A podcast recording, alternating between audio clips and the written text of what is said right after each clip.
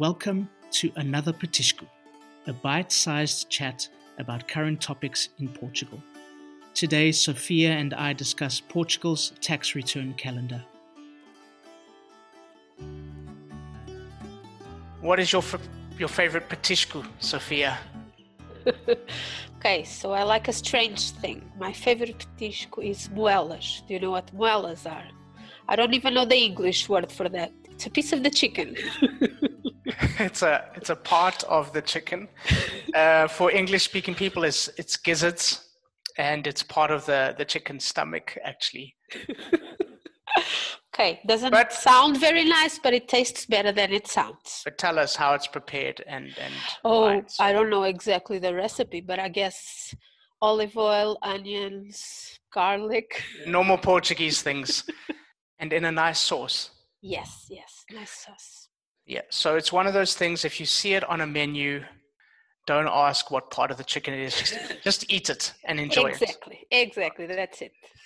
So I want to discuss a, a blog article that you posted recently, Sophia, which is about Portugal's IRS calendar.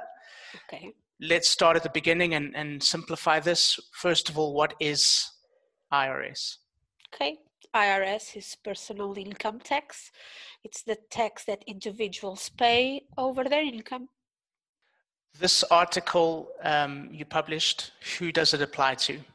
Okay, this specific article is for foreigners, either foreigners that live in Portugal permanently or those who just have income that have to be declared in Portugal. They don't live here permanently, permanently but they have property here and receive income of that property. Okay, let's first speak about the people that live here. Um, obviously, it's quite simple. They make money like all of us. Exactly. If they live here, means their main home is in Portugal, so they have to declare in Portugal their income. Simple. It's like a, a regular residence. They declare their okay. income here, and they pay the Portuguese taxes over their income. And that depends on the amount of income. Yes, so the regular uh, IRS rates go up as the income goes up, means it starts at 14.5% and then goes up uh, as the income grows. Okay. The second person that this applies to is somebody that has a property. So, if you're a non resident, you're a foreigner, you don't live in Portugal, but you own a property in Portugal if you receive income of the, from that property, you have to submit a tax declaration in Portugal. Meaning, if you rent your property, you have to submit a tax declaration. Also, if by any chance you sell your property, you also have to submit a tax declaration in Portugal. Okay, let's just talk about the the person that rents the property out. Uh, we'll come back okay. to we'll come back to the sale of a property. The person that rents the property out, as far as I understand, there's two types of rentals yes. and, and, and, and, and that means two types of tax. Uh, can you can you go over that quickly? Yes, so you can rent your property in two different ways. We call it long-term rentals and short-term rentals. If you want to rent your property for periods bigger than 30 days, it's called a long-term rental means you rent your property for someone to live there full time in that case you're taxed under category f. In portugal means category f. If you rent your property for holiday purposes or, or short-term rentals means less than 30 days you have to be registered for a certain category which is b and it's called alojamento local. You have an activity you have to register for an activity in portugal that it's called alojamento local then comes the sale of a yes. property uh, and capital gains. So just explain what capital gains is, please. Okay, capital gains means that you had a property, you sold it, and you have to be taxed over the profit you had with that sale, so to say. Means the year you sell your property, you have an income here and you have to declare it. How is it declared? Means you'll be taxed over the difference between the price of the sale, deducted of the price of the purchase, and also deducted of some expenses that are accepted. Okay, just a quick example of some of those expenses in general.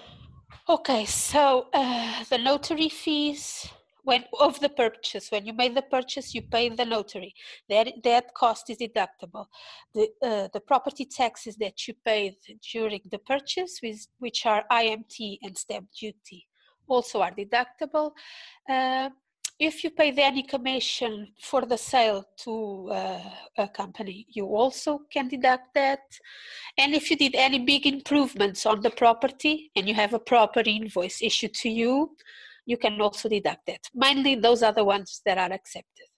Okay. So if you sell the property but you don't make any profit, uh, you don't get taxed. So that's the only good news in that scenario. Yes, you don't get tax, but you still have to submit a tax declaration. The tax okay. declaration for capital gains has to be submitted submitted either you have a profit or a loss. If you have a loss, you won't pay any tax. If you have a profit, you'll pay tax, but you will still have to submit the declaration. Okay, good to know. Let's talk about those deadlines. Okay, so fiscal year in Portugal runs from January to December and then the tax is submitted between April 1st and the last day of June. Okay, so, so the, for the submission. The clock has started ticking already. Exactly. For 2019 income, it's already time to submit your tax. Okay. Your submission must be done in electronic format. There's no other way of submitting the tax in Portugal. Everyone has to submit their tax electronically through the tax department site. For that, you need to have an access code you'll give you a personal access to the tax department site and that's how you submit your tax uh, usually i do that for clients because everything is in portugal in portuguese of course so it's a little complicated if you don't speak portuguese and usually i do that for my clients is this quite a long process in terms of all the boxes that need to get clicked and checked and and all of that for me, it's not because I do it every day, but for someone who is not used to it, yes, it's a little complicated. Tell us about some of the other the dates that people need to be aware of. Okay, so main date submission between April and June. Then, if you had income that was the subject of retention, I don't know if you know retention, but it means uh, when you're working between with a company, for example, imagine that it's a company that's renting your property they are forced to do a retention. So when they pay you your rent, they will automatically every month retain a portion of your rental. So instead of receiving, for example, 100% of the rental, you will only receive 75 and the company will pay the government 25% like an advance over your tax. In this case, when you do your tax at the end of the year, you will balance what you already paid through these retentions to what you have to pay and you might still have to pay some or probably you already paid too much and you will be refunded of that portion if you are going to be refunded of the tax uh, usually the refund occurs until the 31st of july of that year. So submitting the tax until june and the refund usually if everything goes as normal there are delays the refund will be in july.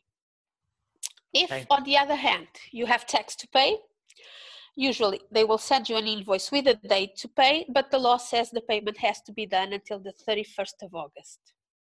Okay, so after um, submissions are over, you'd have about two months to, to pay. Yes, yes. The part that nobody wants to talk about, but late submissions.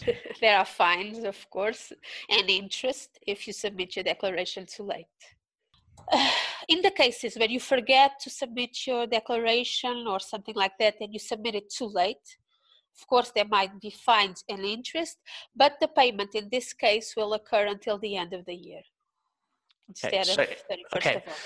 So if I'm if I'm half asleep and I forget um, and I get some some fines or some interest, I have until the end of the year to pay that. Exactly people can get in touch with Portugal Accounting to to help declare their yes the IRS. I'm there, I'm there for it. Yes. Okay, Sophia, I'm going to let you call it. Okay, so that's all for today. It's a wrap.